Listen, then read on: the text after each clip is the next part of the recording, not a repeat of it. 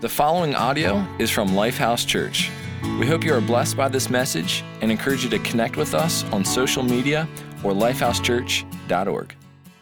Do you know what it means to belong? And do you feel like you belong? Now, look, th- this message is going to be um, direct. I talk very honestly and talk about some tough issues. The video that you just saw was made specifically to address the crisis in our nation 400,000 uh, children that are born into uh, an unstable family situation where then they need to be placed in a, in a family that can take care of them. 400,000 children in the foster care system, many of whom are uh, in a place where they can be adopted into an open family.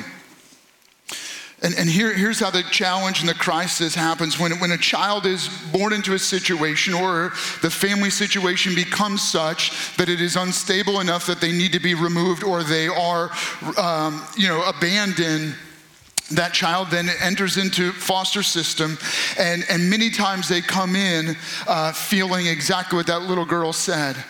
Uh, i'm unwanted. I don't belong I don't even know if I am at all, meaning I don't even know what my identity is, if I have an identity at all. And oftentimes the terminology used would be like children that come in with uh, detachment disorder. I mean, they have a difficulty connecting because they have felt like they've, they don't belong for so long. And in such a traumatic way, they've been disconnected and they carry detachment disorders.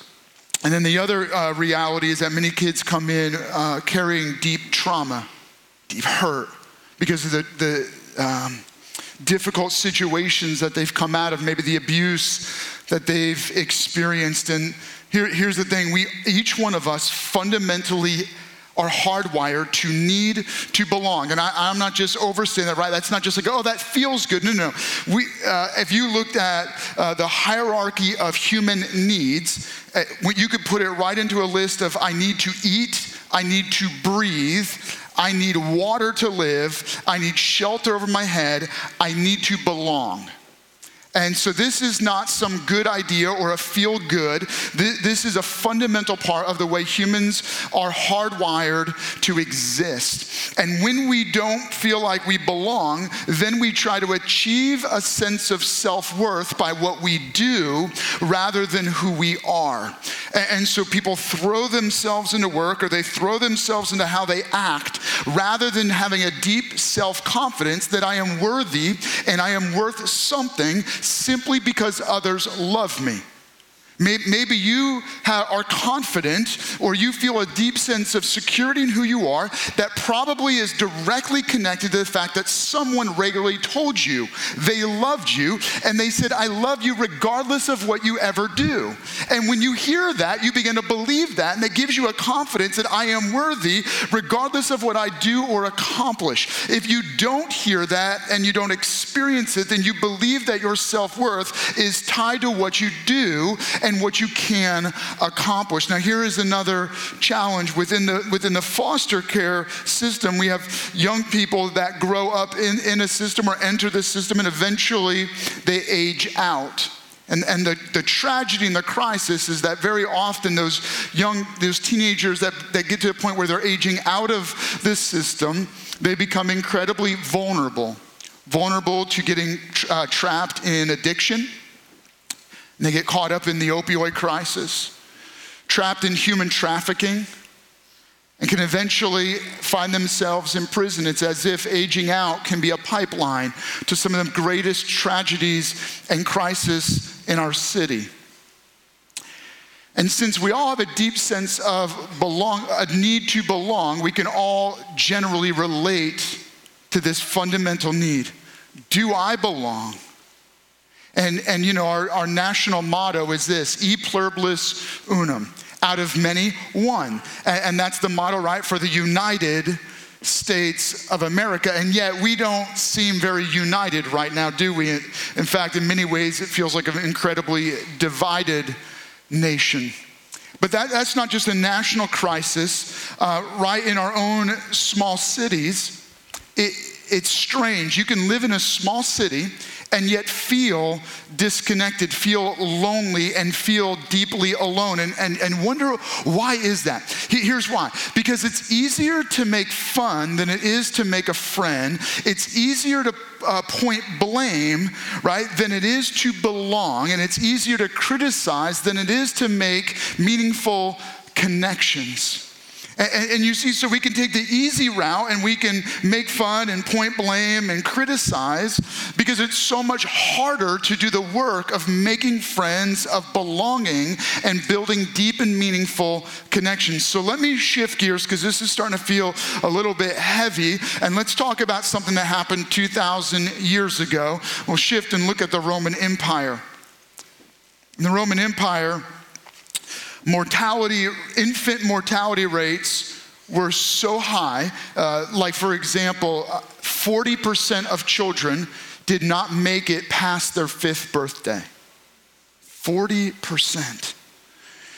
So, as a result, parents wouldn't even name their children until after they were at least one week old because they just knew like it's, it's possible I'm not even going to make it. And so they didn't want to get attached to a child they were going to lose. And then, if that child was born with a disability or a disease or some other issue, they would just discard them. Now, this isn't something I'm just making up. Please, you can go fact check me. You can go read about it yourself. That's how I got this information. In the Roman Empire, uh, for those children that did survive, uh, first, if they were a girl, very much like what we hear about China today, if they were a girl, they were often discarded. Boys with disabilities, with other um, birth defects, were equally discarded. And what I mean by that was they would be taken out into the wilderness and left, abandoned. They would be taken uh, to the, to the you know, local garbage heap and just left there. And then some parents would go so far as to even uh, drown their child in the river. Now, I know this is horrific, but please, here, here's the thing, right? In that Roman Empire, you have children abandoned, children rejected, children left. The most innocent and vulnerable among the, the entire empire just left to their own devices. And, and what's even more horrific is what would happen other people would come and scoop them up, not to rescue them, but to use them. The girls would be abused and put into prostitution and slavery. The boys that were picked up would be used as slaves and taken advantage of. And so now imagine, imagine an empire. I know you never heard about that in science class uh, or in history class, right? Uh, imagine an empire where this is the norm. This is, people understand this. And so the Apostle Paul is writing to a church in the center of Rome, and, he, and he's talking about this issue from a spiritual standpoint. All right, so follow, follow with me because we're going to jump into Romans chapter 8. This chapter that we're walking through, eh, to many in both in literature and in theology, it's considered one of the greatest chapters of the Bible uh, and, and really one of the greatest writings ever. The Apostle Paul is writing it to the church in Rome, and, and, he, and he makes this point. So I'm going to jump in Romans chapter 8, verse 14 through 17. He says, For those who are led by the Spirit of God, they are children of God. The spirit you received does not make you slaves. He says, so God, God calls you his children, and he doesn't abandon you and leave you on a pile so that you can be scooped up and turned into a slave, so that you live in fear again. He goes, God doesn't allow you to be a slave so that you can live in fear. No. Rather, the spirit you received brought about your adoption to sonship. And by him we cry, Abba, Father. Th- th- this term here is a, a lot like Papa, maybe a little bit more formal than daddy, but somewhere in there. Maybe you call grandpa Pop Pop or something like that. That's, he, he's using a very endearing term here. He goes, uh, he cries out, Abba, Father. And the Spirit Himself testifies inside of us. It testifies with our spirit that we are God's children. Now, if we are children, then we are heirs heirs of God and co heirs with Christ, if indeed we share in his sufferings, in order that we may also share in his glory. So the Apostle Paul is talking to the church who is very alert to what's going on in the Roman Empire, what's going on in their city, and he's addressing this issue from the standpoint that we all can relate to this, that we wherever you feel fundamentally like you feel disconnected, you feel like you, you don't belong, you're wrestling with your sense of identity, your sense of self worth based on what you do rather than who you are and to whom you belong, he's responding to that. People in the church who were abandoned and rejected as children. And, and so you can imagine they probably read this letter with tears running down their face. Parents read it with a sense of like, wow, almost too good to be true. And let me just pause right there and say this like, too good to be true.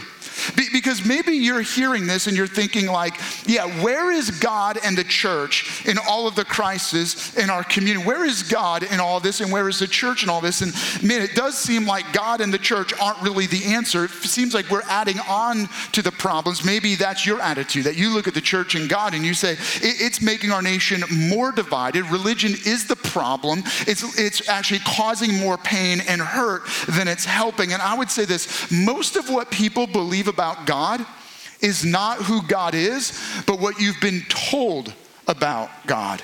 And so I would encourage you if you're rejecting God because of what others have told you about God, maybe good. Good to reject that version of God. But would you would you allow us for a moment, maybe allow me to introduce you to the God of the Bible as he describes himself and as others who firmly believed in the, this God of the Bible as they described him. And then, and then secondly, I would, I would say that too often the church is known more for what it's against than what it's for. That too often the church is divided and, and, there's too much comparison and competition, and, and, and there's too much conflict over issues like beliefs and politics and convictions. And, and, and so, at least in this series, we're trying to say, hey, we're going to pull back and we want to be part of the solution. As the churches in this region, we want to be part of the answer. So, we're, we're at least going to take an honest look at ourselves and step up and say, hey, we're gonna work together. We're gonna come together. We're gonna preach together. We're gonna address the crises in our city, cities together, and we're gonna be part of a solution. And so we're saying that that's the whole heartbeat behind the hashtag for our city campaign is we're saying, look, we don't have it all right, but we're at least willing to step up and be part of the solutions. And so now with that said, we're jumping into this passage and we're saying, okay, what does this mean? From uh, the perspective of Paul writing to the Roman church, and we believe that he didn't just write this, he wrote this inspired by God's Spirit in him, prompting him in what to write. And then we take this and we apply it to both the church and to those who believe in Jesus. And so the practical application of this prince of this what he's writing is this. And this is what I'd encourage you to take a moment and write down.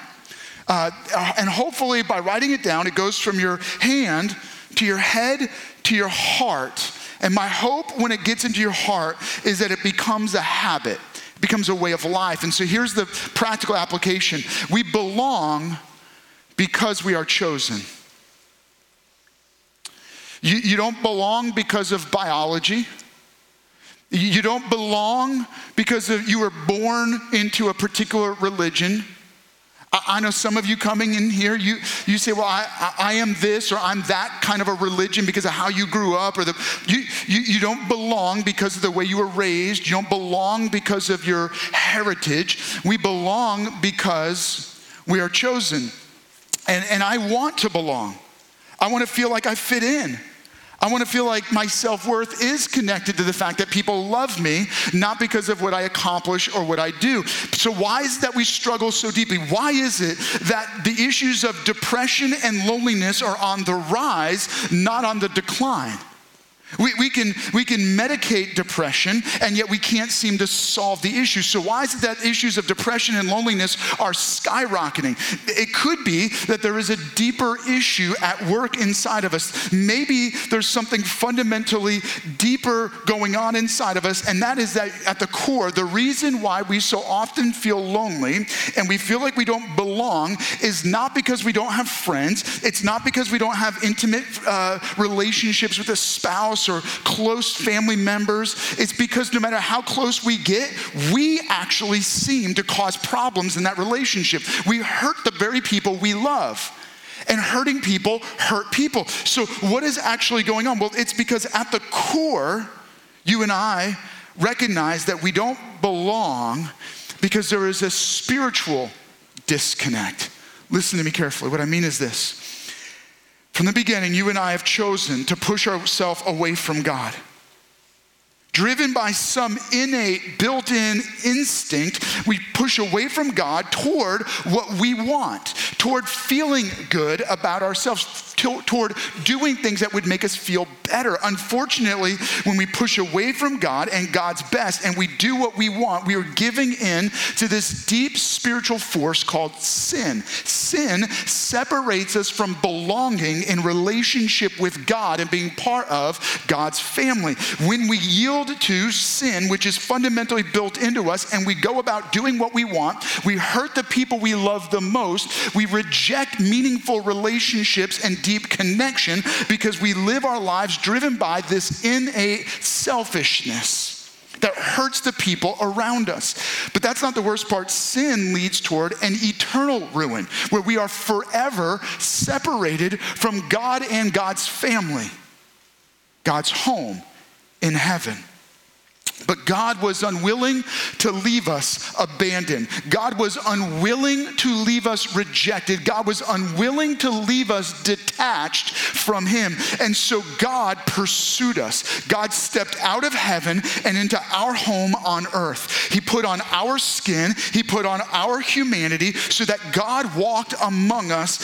When He became one of us, He lived among us, He lived like us, but with the purpose of taking our shame, shame our guilt, our pain, the sin that we carry, and the judgment we are facing, he put on himself so that when God himself hung on a cross, Jesus Christ dying on the cross for our sins, he was not dying because he deserved to die, he was dying because we deserve to die. And so when he died, he paid for our sin, carried our guilt, and absorbed our eternal judgment so that anyone who believes in Jesus by faith is forgiven and given new life. New life not just because Jesus died, but because he rose again. See, it wasn't just that Jesus paid the price. When he was buried, three days later, he rises again from the dead. And in his resurrection, he purchases for us victory over sin. He purchases us for us new life because when we believe in Jesus, we believe that his spirit enters into our spirit and his life becomes our life. Now we no longer fear death because we know that we're going to go on living through death to new and eternal life without having having to face eternal judgment. This, this, is the, this is like the moment when we're all like, What? Are you kidding me? Now let's apply that into the application of what the Apostle Paul is writing about here. What, what Paul is saying is this He goes, When you believe in Jesus by faith, God's Spirit enters into your spirit, and He gives you this deep confidence that you belong that you have become a child of God. Somehow, somewhere deep in you, a place that you can't touch, a place that you can't chemically treat, a place that you can't do surgery on, a place that you can't do therapy on, deep in your soul, deep somewhere where only God can create an interaction, God's spirit enters into your spirit and He tells you, He whispers in your spiritual ear, You belong. I love you. No matter what you ever do, no matter what you ever do wrong, I love you and I'll forgive you. No matter what you ever do for me or whatever you don't do, I love you. I will be with you. I will never leave you. I will never forsake you. Are you kidding me? That's awesome. When, when you get that, then you begin to lean into and you begin to understand a little bit of what the Apostle Paul is saying about this concept of being adopted into the family of God and called a child of God. And so let's jump back to this passage where the Apostle Paul writes this in verse 15. He says, The spirit you received, so this is what I just explained God's spirit entering into my spirit, brought about your adoption to sonship. Women, don't be, don't be upset about this.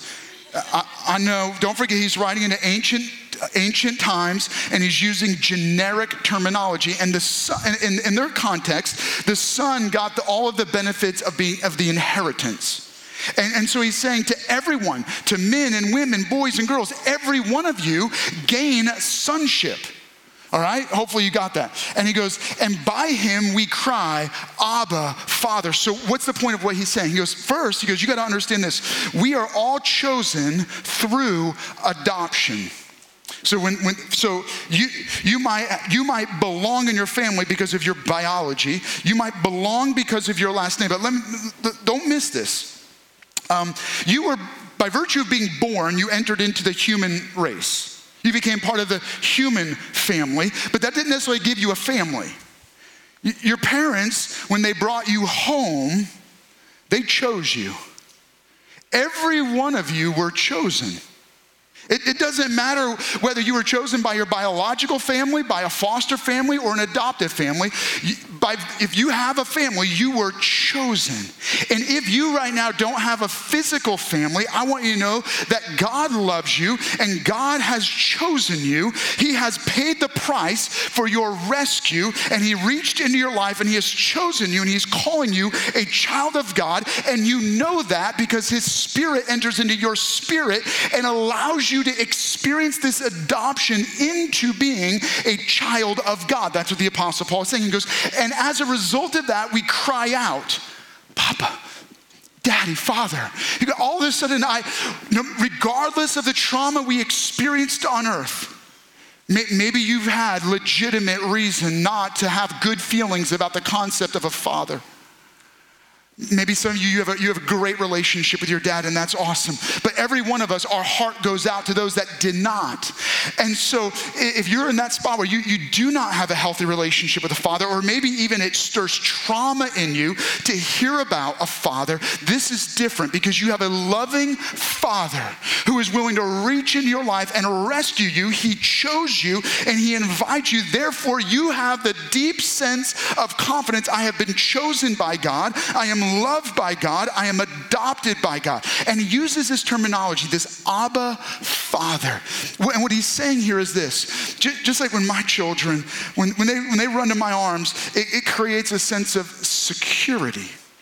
And what the Apostle Paul is saying is, I want every one of you to feel deeply secure in the confidence that you are loved by and chosen by God the Father, that you don't have to live insecure. You don't have to live worried about God looking down on you and saying, No, you're not doing good enough or you're not acting good enough. No, God is saying, I am lavishing love on you.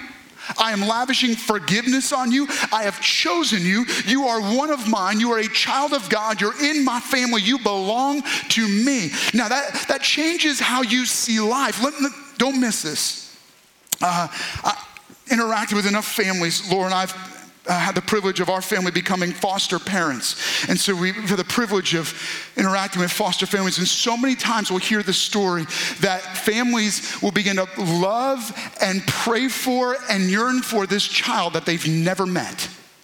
That, that child belo- is part of their family, even though they've never met the child. That's how God views you. Before you ever said yes to Him, before you ever responded to His invitation, He was loving you, He was pursuing you, He had chosen you, He was for you, and He was just waiting for you to come into His family. God rejoices over you. Now, listen to this. Let me give you one more. You know that Jesus had a foster father who became his adoptive father? That's right, Jesus was a foster son to Joseph, his, his adopted father.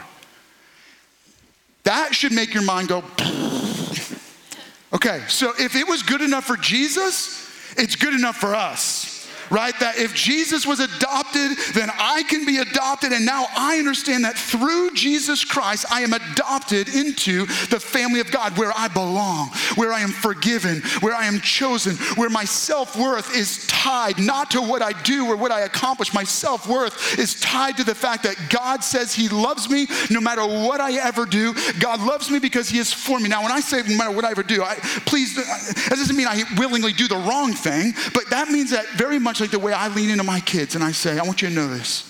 There's nothing you will ever do that will make me love you more. There's nothing you're ever to do that's to make me love you less. Yeah, there are times when I'm a little excited about something you did right, but my love quotient isn't rising. And there's times that I'm a little disappointed about the way you behave, but my love quotient isn't falling. That's God's heart for you. There are times when He's just a little bit proud of His kids. And he's up there celebrating over your life, over something you did, right? And there's times when we behave poorly and God's a little disappointed in us. But his love quotient isn't changing because you have been chosen through adoption. Now, there's another piece to this, and this is the part that I'm kind of like, I've been waiting the whole time to share this. All right, here we go. Not that that wasn't good enough, but here we go. Romans chapter 8, verse 17. Now, if we are children, then we are heirs. There's, you, you belong with benefits.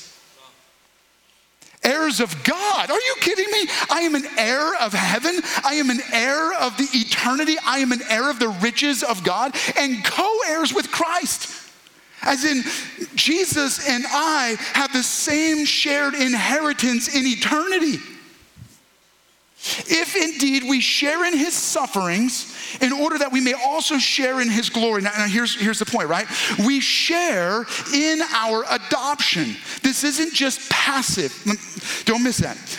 We get to share in, as in we get to participate in, as in we get benefits from our adoption. You heard me say, let me say it again there are benefits that come from belonging. So here are the benefits, right? By virtue of being chosen by God through adoption, invited into the family of God as children of God, you receive all of the benefits. You get eternity, you get the promise of a heavenly home. Jesus said, I go to prepare a place for you. He's waiting for you, He has a home for you. You belong there. That means your, your end is not death, but eternal life. That means this life is not your home. You are not home yet. There is a God, a heavenly Father who is waiting for you. The benefit is that you and I get a share in the inheritance of eternity and relationship with God. That means there are more benefits God's forgiveness that's constantly waiting for you, God's love that is abounding toward you, toward you, God's kindness, God's compassion, God's goodness, God's blessings, God's future for your life, meaning God is writing out your future. He is plotting and planning your next steps so that you can walk in the goodness of God every day of your life. And God is at work in your life and through your life to give you a future and a blessing. If that doesn't sound like enough goodness, man, I don't know what else I could tell you now. Here is the thing. Um, jumping back to how I started by sharing about the Roman Empire, do you know what changed things? Here's, here's what happened babies being abandoned, babies being drowned, babies being snatched up and put into human trafficking and prostitution. As, the, as Christianity began to rise in the Roman Empire, Christians felt compelled to rescue these children. So they would go out to the trash heaps regularly and begin to rescue the children, pick them up, bring them home, care for them it, it, became, it began what became in the Roman Empire as legal adoption. So when Paul uses this terminology right into the church in Rome, both the Jews and the Romans knew exactly what he was talking about because they both deeply saw the way this, re, this happened in the Roman Empire. When you were legally adopted, there was no difference be, between biology and belonging, meaning no, no difference between, between being biologically brought into the family or adoptive brought into the family. You had the same rights, you had the same identity, you had the same name. You were given that heritage, you were given that, that sense of I belong and I am in this family. That is my surname. I am, I am just as much a part of the family as a child born into the family. And so the Apostle Paul is challenging them and saying, You, you belong like that. Now, here's what happened as these Christians begin to adopt, it begins to spread across the known, across Christianity and the churches across the Roman Empire. The Christians were the ones that brought about the concept of adoption by rescuing children in the deepest crisis. Now, listen to me. We can't miss this because I have been adopted by God. My whole perspective has changed. I belong in the family of God. I have been overwhelmed by the love of God, and what fills Because I have been adopted, I am, I am, compelled to help others know that they belong. Because I have been loved by God, I lavish His love on others. Because I have been forgiven by God, I forgive others. Because I have been chosen by God, I want to make sure that others know they are chosen by God. This should change how you view every person. Maybe they're suffering with a detachment disorder and they need to simply know that they can be a child of God. Do you know that research studies have proven that attachment trumps trauma? Simply belonging helps overcome the greatest psychological brokenness that children experience. Meaning, regardless of what you're going through, the trauma you've experienced, regardless of the pain and the shame, the difficulty you're carrying, knowing you belong heals the greatest wounds. So God offers adoption, you belong. Then he invites us to put our faith into action, meaning our creeds direct our deeds. We begin to do based on what we believe. And if I believe that I am adopted, if I believe that God has chosen me, then I need to begin to share that. Look, let me be very clear with you. I don't want to beat around the bush here.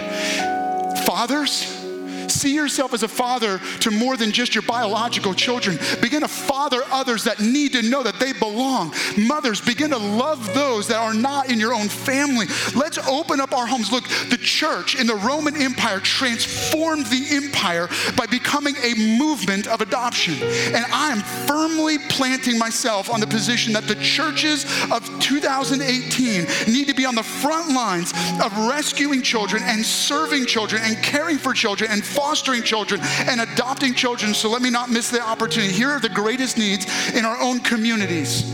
First, we need families that are willing to step up and say, I'll foster some children. Regardless of whether I can adopt them, I'm willing to care for children and provide a stable home. I- am going to challenge you and encourage you. Would you prayerfully consider how you can take that first step?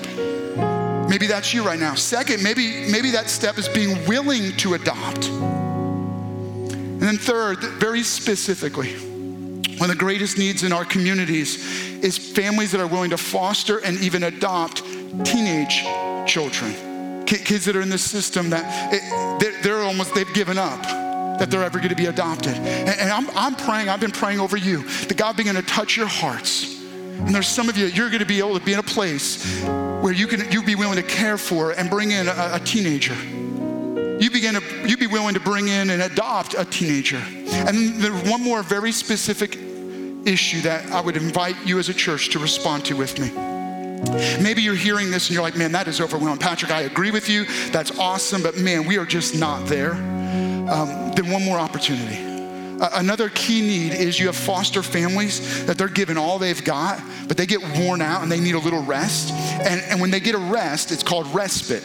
And uh, they run out of respite days very quickly, meaning the government will provide a certain number of paid respite days. And so I, I offered, our church, I offered you.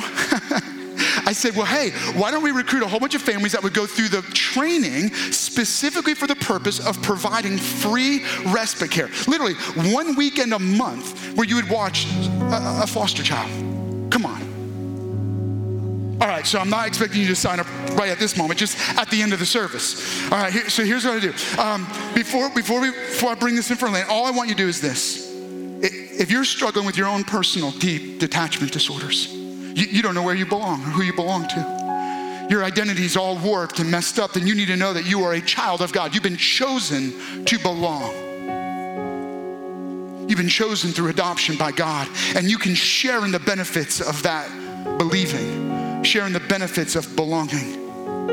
And so that's, that's where you're at. Then your decision is to say yes to Jesus, make a commitment to following Jesus, and take that first step. Others of you, you've wrestled with deep insecurity, and today, for the very first time, you're like, wow, I belong in the family of God. I'm a child of God. I'm not going to walk around insecure anymore. I'm going to walk around boldly confident that God's love quotient isn't changing for me. And then finally, there are some of you, you need to pause and pray and simply say, God, how can I take that next step of not just sharing in my adoption, but sharing my adoption with others? I know you don't feel prepared. I know you don't feel ready. Look, none of us who have kids ever felt ready or like we ever were gonna get it right. We just dive in and we do it and we figure it out as we go. And I raise my kids so they'll probably need therapy. All right? So let's do this. I want you just to take a moment. I want you to pause and pray and say, God, by your spirit, what's that one commitment I can make today to respond to the fact that I belong because I've been chosen? Would you pray? Thank you for listening to audio from Lifehouse Church. We believe that through Christ, life change happens here. So we invite you to connect with us further by visiting lifehousechurch.org.